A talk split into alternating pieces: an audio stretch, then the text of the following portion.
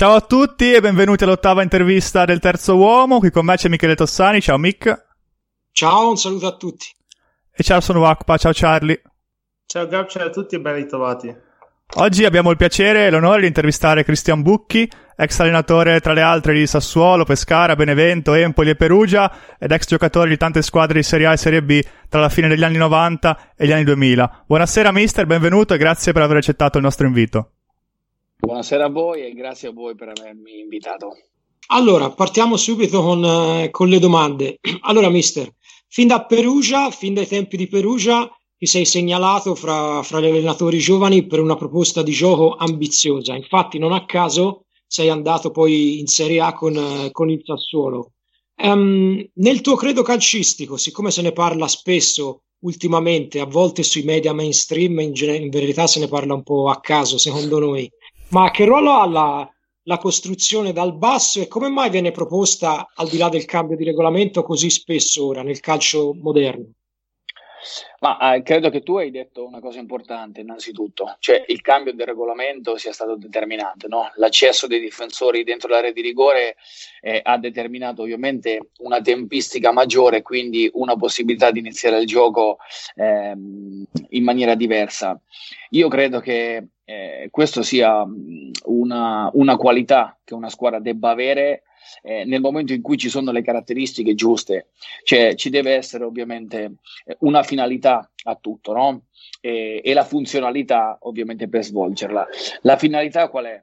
Quella di riuscire a giocare ovviamente dei duelli a campo aperto, perché su una squadra che ti viene ad aggredire, iniziare il palleggio e creare una situazione di eh, corridoi aperti e riuscire ad arrivare alle punte e metterli nelle condizioni di poter giocare dei duelli con molto campo ovviamente a disposizione.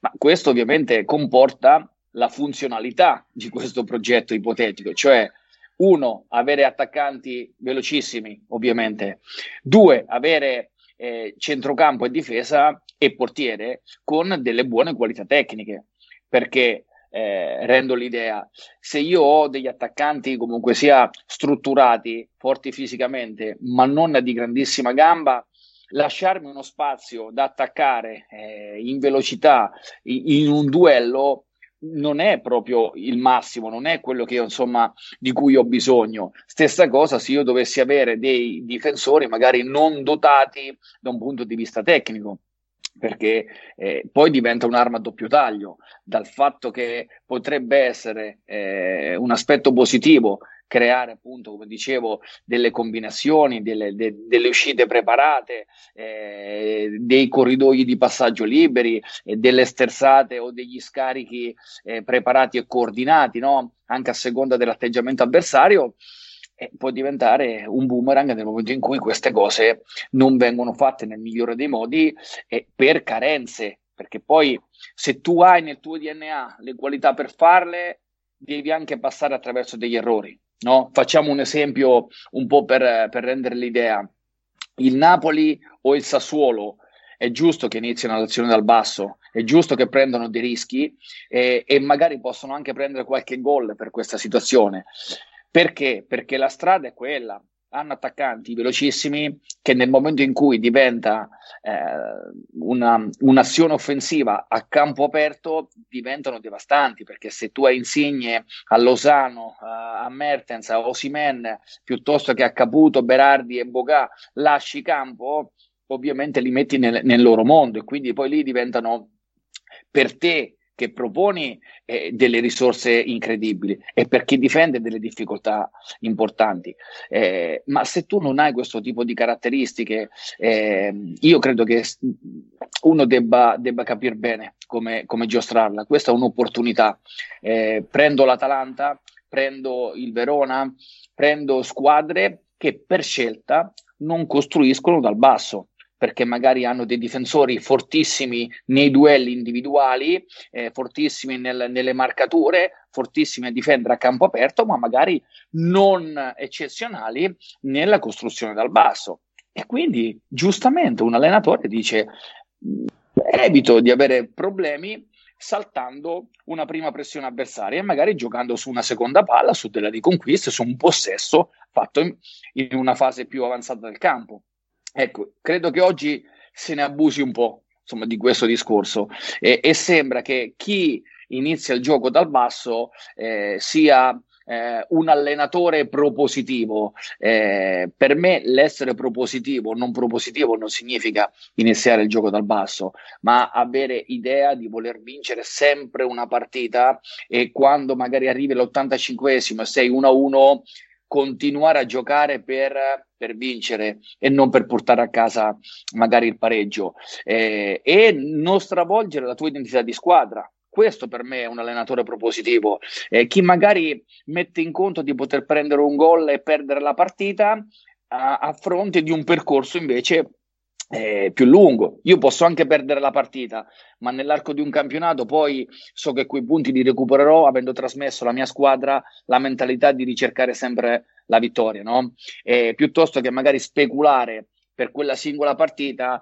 e però mettere addosso alla mia squadra il, il timore, la paura sempre di abbottonarmi per conservare. Ecco, queste sono le distinzioni fondamentali che faccio io nel, nel discorso di essere propositivi. Molti oggi, ovviamente, guardando eh, le partite, guardando squadre importanti come quelle che, che ho nominato, si fanno ingolosire e, e cercano magari ecco, di attirare l'attenzione proponendo una costruzione dal basso che molte volte poi insomma diventa, come dicevo prima, un boomerang molto pericoloso.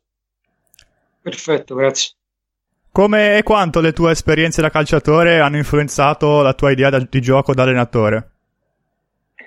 Ma allora, devo dire una cosa, che mm, eh, sono state tutte situazioni vissute con grande curiosità eh, ho avuto la fortuna di avere tanti allenatori, eh, molti erano giovani, quindi oggi sono allenatori insomma eh, sulla cresta dell'onda, no? parlo di Giampaolo, di Pioli, di, di Francesco, eh, allenatori insomma top e, e, molti invece erano già all'epoca eh, allenatori con, sia con un grande curriculum alle spalle, mi vengono in mente eh, Bolchi, eh, Castagnier, Mazzone, eh, Bosco, insomma, quindi allenatori che eh, mi hanno trasmesso un, il calcio di una volta, no?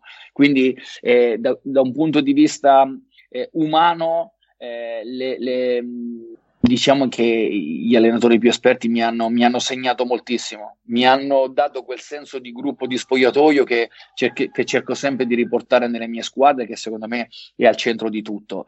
E, ehm, gli altri ovviamente sono allenatori che, eh, essendo moderni, avevano già Uh, un'idea ben precisa di come le evoluzioni del gioco insomma fossero in atto no? e quindi magari mi hanno dato più conoscenza da un punto di vista proprio tecnico, tattico e specifico e, ehm, e io cerco alla fine un po' di fondere tutte queste cose e tirarne fuori una, una mia idea perché eh, come dicevo prima io credo che l'allenatore debba avere innanzitutto una sua idea una sua strada, quello che sente suo eh, quello che ti diverte eh, durante una partita e anche a fine gara. No? Io ci sono state moltissime volte dove eh, in alcune squadre, eh, anche perdendo, io avevo piacere nel vedere la mia squadra, cioè finiva la partita e paradossalmente ero gratificato da quello che la squadra aveva fatto uh, in quella partita, no?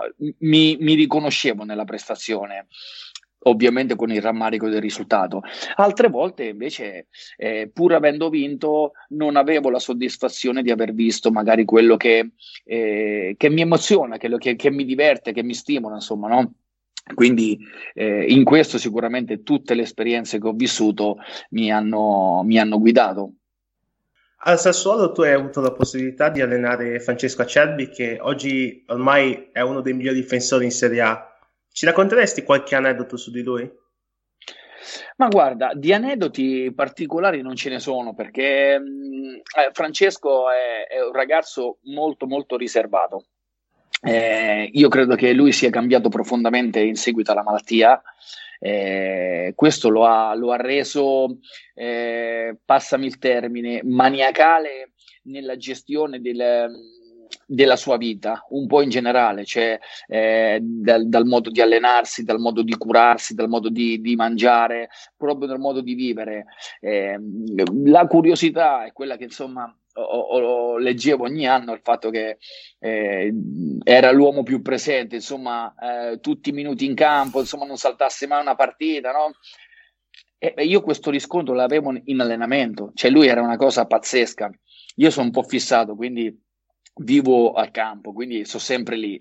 E lui era sistematicamente il primo ad arrivare e l'ultimo ad andare via, ma ore prima, quindi gli altri magari arrivavano, non so, uh, un'ora prima dell'allenamento, un'ora e mezza prima, lui arrivava anche due ore, due ore e mezza prima e andava via due ore, cioè era quello che chiudeva praticamente il campo.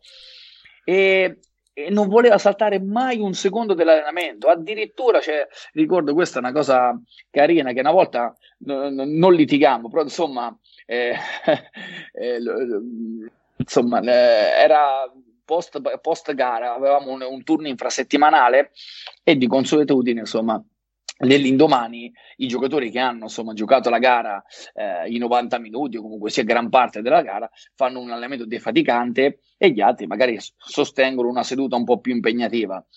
Lui, nonostante avesse giocato tutta la partita e fosse già la settima, ottava, insomma, non una gara consecutiva che giocava, ovviamente senza saltare mai un secondo di niente, si era impuntato perché voleva fare l'allenamento con, eh, con, gli altri, quindi voleva fare tutta la parte aerobica, atletica, le partitine a pressione, insomma, e seppur di fronte ad un atleta di, di, di, grandissimo livello, perché lui ha veramente tutti i valori per essere considerato un, valore, un, un atleta di altissimo livello, e, al cospetto di una gara giocata nemmeno 24 ore prima e di una gara che avremmo giocato a distanza nemmeno di 48 ore, c'era la voglia comunque sia di, di, di preservarlo. E quindi insomma dovetti penare non poco per rimandarlo dentro a fare la doccia perché lui non, non c'era verso, lui si voleva allenare proprio per questo discorso suo. Quindi, insomma, eh, ragazzo eccezionale, professionista esemplare, eh, gli auguro tutto il meglio perché, perché, lo merita per tutto quello che fa eh, H24, cioè non è un professionista tre ore al giorno, quattro ore al giorno, lui è un professionista veramente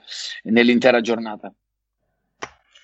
Rimanendo sempre in tema Sassuolo, volevo chiedere, eh, in ottica europea, secondo te Berardi potrebbe trovare un posto da titolare in questa nazionale, considerando anche lo stile di gioco che la squadra di Mancini sta avendo?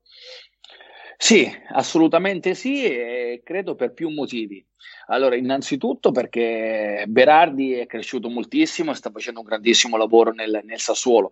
Quando dico che è cresciuto, è cresciuto non solo da un punto di vista tecnico, tattico, è cresciuto anche da un punto di vista proprio suo di leadership.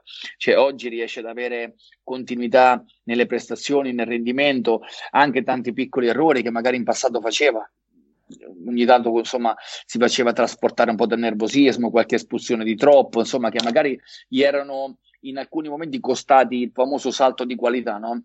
Credo che oggi Domenico sia un giocatore assolutamente maturo gli altri motivi sono lo stile di gioco della nazionale, che io credo che sia assolutamente confacente alle qualità di Domenico e da giocatori di talento che amano l'uno contro uno, che vanno in superiorità numerica, che sanno venire a giocare dentro al campo e quindi in questo eh, credo che, che, lui si possa trovare molto bene. E, e l'ultima, eh, che non è da sottovalutare, è che i, i suoi possibili avversari, no, tra virgolette, eh, Bernardeschi, Politano e quanti altri, sono giocatori che nei loro club purtroppo non hanno la continuità eh, che, che, ha invece Domenico. Quindi, sai, in un discorso proprio di condizione, eh, Domenico arriva sempre pimpante, fresco, con una continuità eh, alle spalle importante. Gli altri magari vengono, eh, nell'esempio di Bernardeschi, da magari eh, una partita giocata, tre in panchina dove entra 10 minuti, eh, una dove gioca un tempo e quindi sai, un calciatore da questo punto di vista fa un po' fatica a trovare eh, la condizione ottimale. Lui ha un, ha, ha un, percorso più pulito, quindi anche da questo punto di vista credo che eh, insomma, si debba tener conto di questo. Prima accennavi a squadre come Atalanta e Verona che hanno un tipo di approccio difensivo piuttosto aggressivo e orientato sull'uomo. Possiamo anche aggiungere il Bologna e scendendo in, in Serie B anche la Reggiana e la Provercelli. Cosa pensi di questo trend tattico che vede sempre più squadre eh, essere aggressive e orientarsi sull'uomo? Ma io credo che se, se, è una scelta dell'allenatore convinta, io la rispetto e l'apprezzo moltissimo. Eh, non amo sinceramente le mode. Eh, purtroppo eh, nel calcio in generale eh, eh si va molto dietro alle mode del momento. No? Io ho vissuto ormai da, da, da 30 anni eh, che vivo il calcio, prima da calciatore, ora da allenatore, e, e ho vissuto i vari momenti. No? Quindi c'era da, mh, mm, la zona pura, prima le vecchie marcature, i terzini sulle ali, lo stopper sul centravanti, insomma qualche anno indietro, insomma voi siete più giovani, quindi magari questo... Io c'ero, c'ero. Tu c'eri. Non lo ricordo. Poi c'è stata la zona pura, e quindi insomma Sacchi che ha, che ha spaccato completamente insomma, dei vecchi concetti. E poi c'è stato i sistemi di gioco, quindi si è passati tutti a un 4-4-2 abbastanza lineare, no? esterni, prima punta, seconda punta, scomparsi i trequartisti, scomparse le mezzali ehm, e poi eh, invece sono venuti fuori, non so, il 4-3-3 di Zeman e dietro tutte queste cose di cui vi ho parlato, ci sono state sempre eh, il seguire questo filone. No? Allora si vedeva il 4-4-2 di Del Neri, siccome Del Neri otteneva dei risultati, allora tutti gli allenatori si mettevano in coda Del Neri e studiavano per, per diventare dei Del Neri. E Zeman giocava 4-3-3 e allora tutti dietro a Zeman per giocare 4-3-3. E poi eh, Conte ha vinto col 3-5-2 la Juventus, allora tutti dietro al 3-5-2 di Conte e si va avanti così. Quindi eh, la bellezza dei club che, che, hai nominato prima, io dico uno su tutti eh, è Gasperini e l'Atalanta, no? ma lo stesso Juric che nasce con Gasperini, lo stesso Modesto, la Provercelli che nasce a Pane e Gasperini, sono allenatori e idee di gioco che non sono mutate nel tempo. Cioè Gasperini era così vent'anni fa, e anche quando era una voce fuori dal coro è andata avanti per la sua strada, puntando su questo tipo di gioco che in certi momenti eh, tutti eh, probabilmente eh, criticavano, dicevano è, è, passato, le marcature uomo, i duelli sono passati di moda, ora il calcio è cambiato. Il calcio non cambia mai, si evolve, si rigenera, ma oggi si va a giocare magari alla ricerca dell'uomo contro uomo che si faceva 30 anni fa e magari tra 15 anni si faranno scelte di una zona ancora più totale rispetto a quella che, che abbiamo vissuto. Quindi eh, la cosa importante è avere un'idea. Queste squadre hanno un'idea ben chiara, la mettono in pratica bene, fanno delle scelte mirate, come ti dicevo prima, magari evito di essere la squadra con il maggior possesso palla, impronto le mie gare su un aspetto agonistico, un'intensità di gioco, i duelli che sono alla base di tutto e poi costruisco le trame di gioco, il recupero della palla, le verticalizzazioni, le giocate si abituano a giocare sempre nel situazionale, quasi mai hanno combinazioni codificate e cosa che invece molte squadre continuano ad avere. Insomma, e quindi io credo che questo sia il bello del calcio moderno, eh, che non deve essere un'unica strada dove tutti si allineano, si accodano e, e, e vanno dietro, ma ogni allenatore deve avere la sua strada che si avvicina più o meno a quella di Gasperini, eh, di Sacchi, di Conte, di Allegri, eh, di Gattuso, di, di, insomma di vari allenatori bravissimi. Eh, però ripeto, credo che ognuno debba fare quello in cui crede. E queste squadre stanno facendo benissimo eh, quelle che per loro sono ovviamente le, i dettami dell'allenatore. Gli allenatori ci credono fortemente, lo dimostrano perché oltre a credere trasmettono questo alla squadra e i risultati si vedono. Ecco, a proposito, in parte, in parte ci ha risposto Mister, però a proposito delle, delle recenti evoluzioni, ultimamente, negli ultimi anni, in Italia, secondo me, a partire da quando è arrivato Paolo Sosa, perché è stato lui il primo a introdurre queste, questi concetti, secondo me, eh, siamo arrivati a un calcio molto più fluido. Addirittura, come dice Viscidi, diviso le squadre divise fra coloro che costruiscono, i costruttori e quelli che invece devono invadere l'altra, l'altra metà campo. In particolare in, in, possesso il vecchio mantra sacchiano diceva eh, in fase difensiva corto e stretto, in fase offensiva sempre corto, però un po' più largo. Adesso invece le squadre, penso alla Juve di Pirlo, tendono ad allungarsi per dilatare la zona di rifinitura, per creare più uno contro uno, eccetera, eccetera e avendo giocatori di maggior qualità sulla carta rispetto agli avversari. Cosa pensi di quest'ultimissima evoluzione, di questa fluidità che ha ora il gioco? Ma anche qui, Michele, no? io credo che al netto che ovviamente parliamo di mostri sacri, quindi quando parla Sacchi, parla un uomo, un allenatore che stimo tantissimo, uh, ho avuto la fortuna di, di, di, andare a casa sua, di conoscere diciamo nel suo privato, eh, di capire la, la, la, sua vita nel calcio e quindi eh, ovviamente alziamo le mani. È, è, ovvio che sono delle valutazioni fatte per le loro esperienze, no? Io parlo per la mia esperienza, dico, non c'è un modo giusto per fare le cose. C'è la tua strada, c'è il tuo organico, ci sono le tue soluzioni. E cosa voglio dire? Che se nella fase difensiva noi possiamo dire eh, difendiamoci eh, corti e stretti, eh, ed è giusto perché tu nel momento in cui difendi corto e stretto ovviamente vai a limitare le zone di pericolo del campo no? che sono quelle centrali a ridosso della porta quindi lasci uno sfogo esterno e Ovviamente devi scegliere l'altezza in base anche lì alle caratteristiche dei tuoi giocatori, perché se hai dei difensori veloci puoi farlo in maniera ovviamente molto più alta, molto più aggressiva, se hai dei difensori lenti o degli attaccanti che non portano magari pressione per caratteristiche fisiche o di indolenza, scegli. Ma ci siamo. Sul discorso invece di una fase di costruzione, anche lì io credo che debba essere situazionale al tuo organico, perché io costruisco e ovviamente ho bisogno in genere di spazi, no? E quindi dico, cerco di allargare ed allungare la squadra avversaria.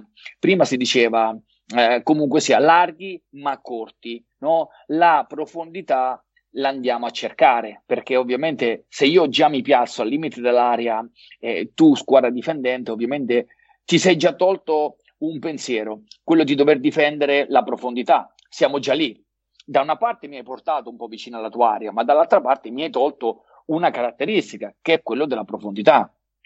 Però anche lì le caratteristiche della mia squadra, quali sono? Ho dei giocatori eh, bravi tecnicamente, veloci, rapidi, bravi nell'uno contro uno, eh, sì, allora cerco di allungarli, cerco di creare spazio tra le linee per farli venire a giocare in superiorità numerica, per delle combinazioni veloci. Ho dei giocatori invece strutturati, diciamo il vecchio centravanti di una volta, eh, faccio un esempio, eh, Corradi.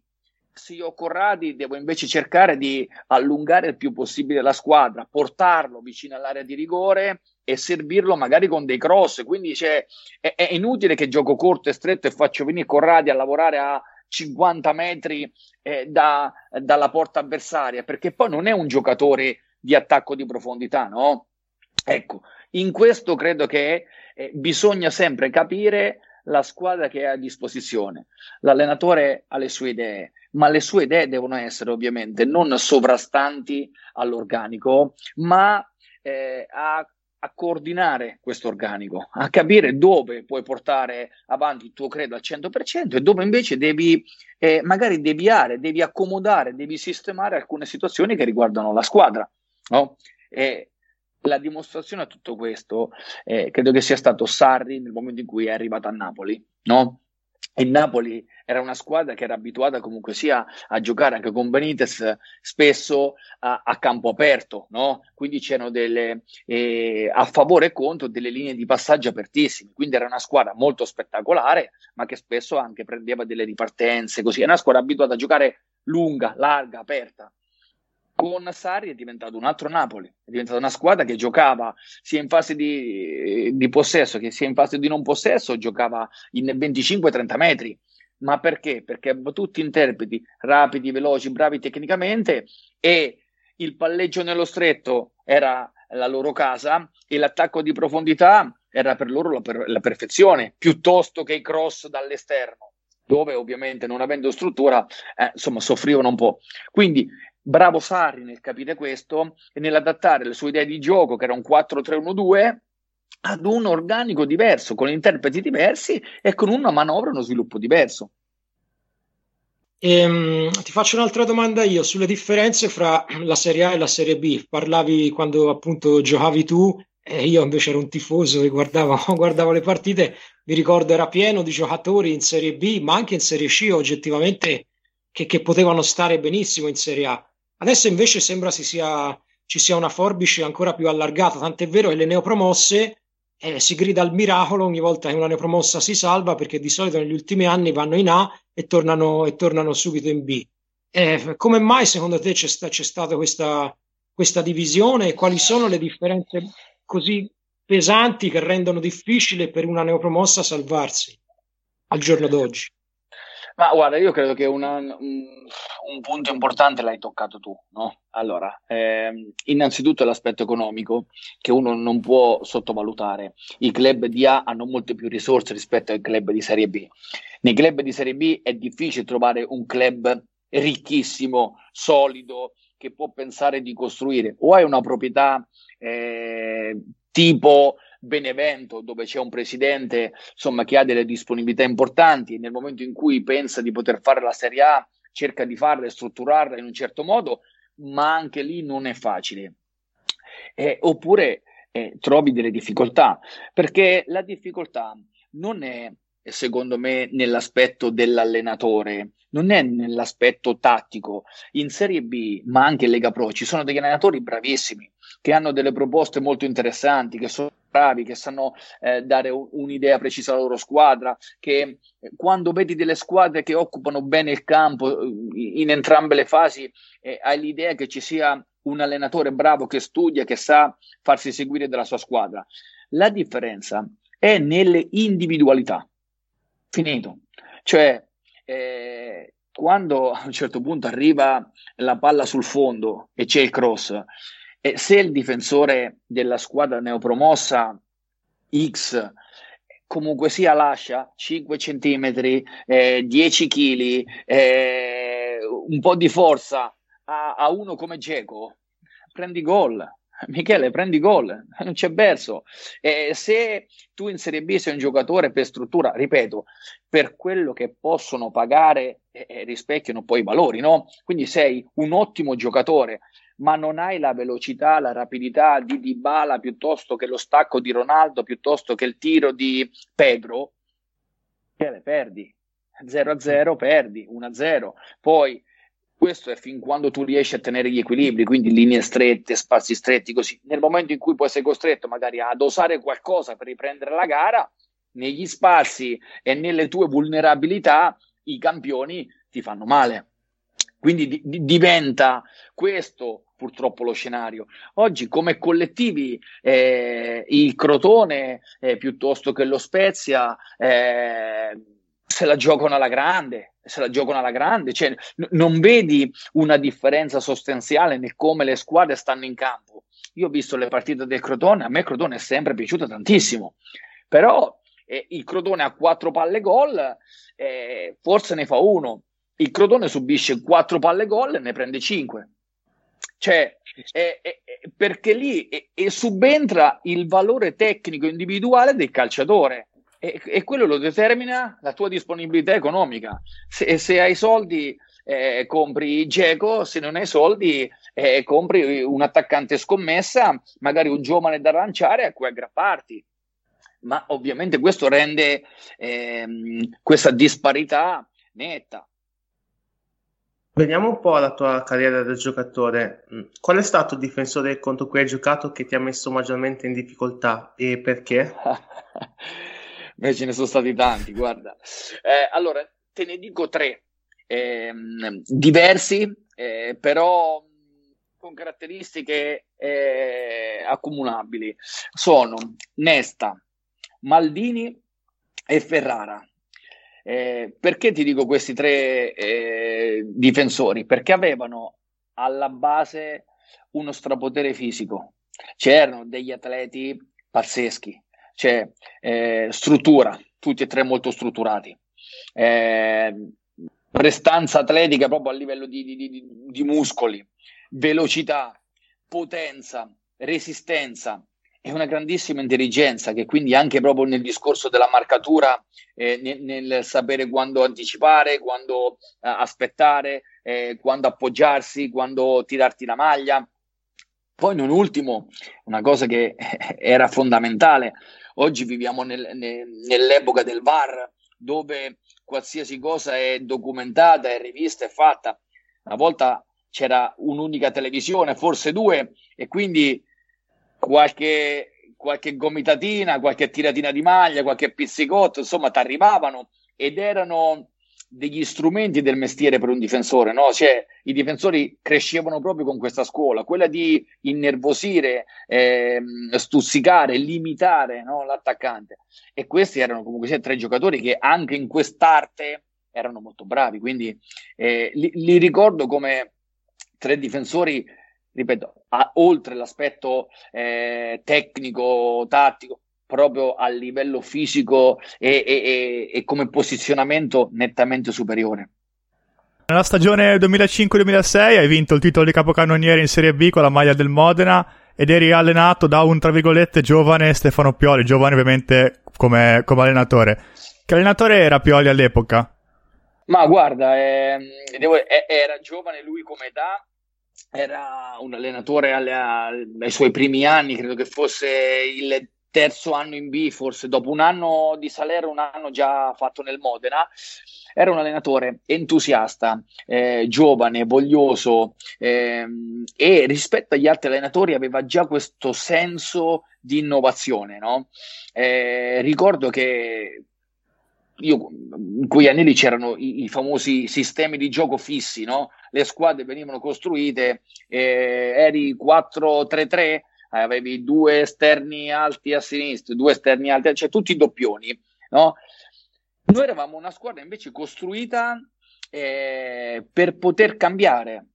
Quindi iniziamo il campionato eh, cercando di, di, proporre gioco insomma, con un 4-3-1-2, eh, poi ci mettemmo 4-3-3, eh, giocammo delle partite con un 3-4-3, eh, e alla fine trovammo eh, la nostra strada che è stata quella poi insomma che ci ha portato fino a, a fine campionato che fu un 4-2-3-1 e, e, all'interno di questo percorso ovviamente ci sono stati eh, i momenti di difficoltà però ehm, ci invogliava al, al cambiamento, ci, eh, ci, regalava curiosità, ci, eh, ripeto, all'epoca era una cosa strana, spesso si diceva, eh, però il mister cambia troppo, no?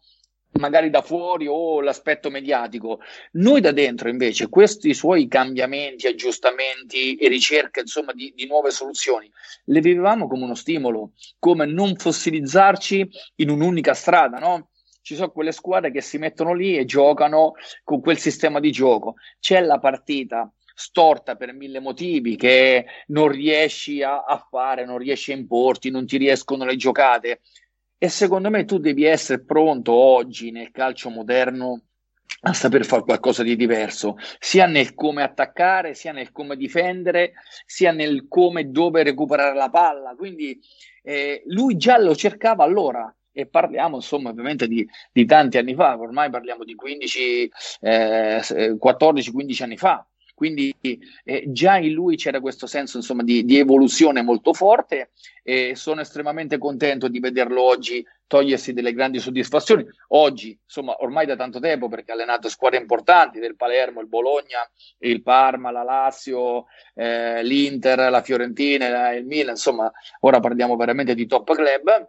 E, e la cosa che che ricordo e che mi piace sottolineare maggiormente che eh, oltre eh, all'aspetto tecnico, tattico, di formazione proprio come, come allenatore, eh, stiamo parlando di una persona eccezionale, persona stratosferica. Io credo che sia la, la sua grande qualità quella di, di, saper parlare sempre, anche nei momenti di confronto, di scontro, con una grande trasparenza, una, una pulizia proprio pazzesca che fa parte proprio della persona, dell'uomo, dell'uomo Pioli che, che è una persona veramente eccezionale. Mister, prima di salutarti ti devo chiedere questa cosa perché appunto abbiamo anche per fortuna ascoltatori della mia età, non sono giovani come, come Gabbo e Charlie, e nel 98-99 eri a Perugia con due fenomeni, se non eri in squadra, Nakata e Rapaic. Ci dici qualcosa? Che questi erano due fenomeni. Ma allora, innanzitutto, eh, io quell'anno lì eh, ebbi eh, la fortuna eh, di, di, giocare, oltre con questi due campioni, con dei ragazzi straordinari, con un allenatore che mi fece solo dire come Castagnera, che era uno di grandissima esperienza. E noi quell'anno lì giocammo una squadra neopromossa, ovviamente con delle grandi difficoltà tecniche come organico in generale, no? Noi giocavamo un pulitissimo 4-2-3-1, cioè già all'epoca aveva lui, nonostante fosse un allenatore vecchio stampo, trovato eh, una strada nuova. E, e, noi giocavamo con Rapaic, Nakata e Petrachi dietro, dietro, di me, dietro la punta, quindi eh, era veramente già un, un discorso innovativo per, per, i tempi. Due fenomeni, eh, ragazzi, due fenomeni veri. Eh, allora, Nakata è uno che professionista esemplare. Eh, credo che avesse due e mezzo di massa grassa, cioè parliamo di, ovviamente di lui non aveva pieghe nel corpo. Io ricordo io sto attento quando ti siedi perché rischi di spezzarti perché era credimi, meticoloso in ogni cosa. Eh, ricordo che faceva dei viaggi transoceanici proprio, cioè tornava dal Giappone, 20 ore di aereo, aveva giocato in nazionale, arrivava, veniva direttamente al campo, voleva allenarsi eh, cioè, non, non, non, riposava mai, era... Io dicevo, eh, non, non, è un uomo, cioè, questo non è normale, cioè, ha qualcosa di, di, di particolare. Ragazzo eccezionale, io con lui legai moltissimo, era, siamo della stessa età, quindi siamo 2,77, eravamo sempre insieme, curiosissimo, eh, quando non avevamo allenamento mi invitava a casa sua per imparare l'italiano e quindi insomma facevo io a lui lezioni di italiano insomma da, eh, perché voleva sentirsi dentro uh, l'Italia, cioè non voleva, eh, aveva l'interprete, ma lui voleva comunicare in, in, italiano. Dopo tre o quattro mesi lui parlava bene l'italiano, capiva tutto e, e insomma per una cultura così diversa non è assolutamente facile grandissimo giocatore, di un'intelligenza pazzesca, grandi mezzi tecnici, grandissimi mezzi fisici e, e, in una piccola squadra come il Perugia insomma fece cose straordinarie tanto che poi insomma eh, l'anno dopo si confermò fino ad andare poi alla Roma, al Parma, al Bologna e mm, quindi insomma ha fatto il suo percorso. Rapac io credo che forse uno dei più forti giocatori in assoluto con cui ho giocato. Eh, Milan, a differenza di, di, di Toshi, eh, non era un grandissimo professionista, era un po' eh, in senso buono, un lavativo, aveva delle qualità di base pazzesche, cioè lui aveva una velocità, una potenza, una tecnica e un tiro con il suo sinistro esplosivo che erano da Champions League. Eh non supportate però da un lavoro alle spalle, cioè di sicuro non era il professionista da pasta in bianco e bresaola, eh, eh, fumava, fumava anche troppo, per lui faceva due o tre pacchetti, eh, faceva tardi la sera anche prima delle partite, insomma, viveva questa sua vita così in libertà. Ma questa era da un certo punto di vista anche la sua forza, la sua eh, aveva trovato il suo equilibrio, no? N- nello squilibrio della sua vita, della sua gestione, aveva trovato questo tipo di equilibrio.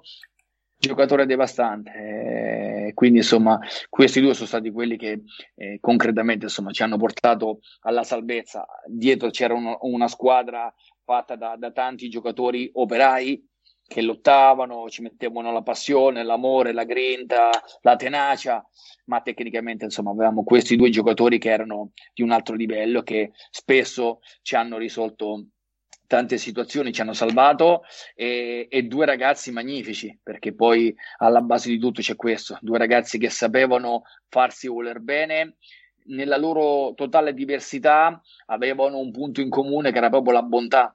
Rabai c'era uno che eh, qualsiasi cosa tu eh, potessi chiedere di cui tu avessi bisogno ti, ti, regalava tutto così come i detoshi insomma ragazzi di cuore buoni insomma eh, campioni veri da questo punto di vista dai. Benissimo. Prima di salutare e ringraziare il mister saluto Mick. Ciao Mick. Ciao. Alla prossima. E Charlie. Ciao Charlie.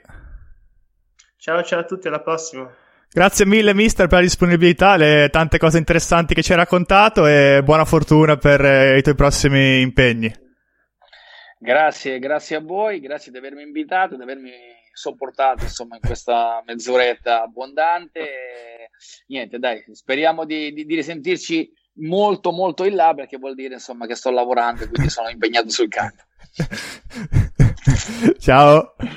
Ciao, arrivederci. Judy was boring. Hello. Then Judy discovered ChumbaCasino.com. It's my little escape. Now Judy's the life of the party. Oh, baby, Mama's bringing home the bacon. Whoa, take it easy, Judy. The Chumba life is for everybody. So go to ChumbaCasino.com and play over 100 casino style games. Join today and play for free for your chance to redeem some serious prizes. ChumbaCasino.com. No purchase necessary. Void where prohibited by law. 18 plus terms and conditions apply. See website for details.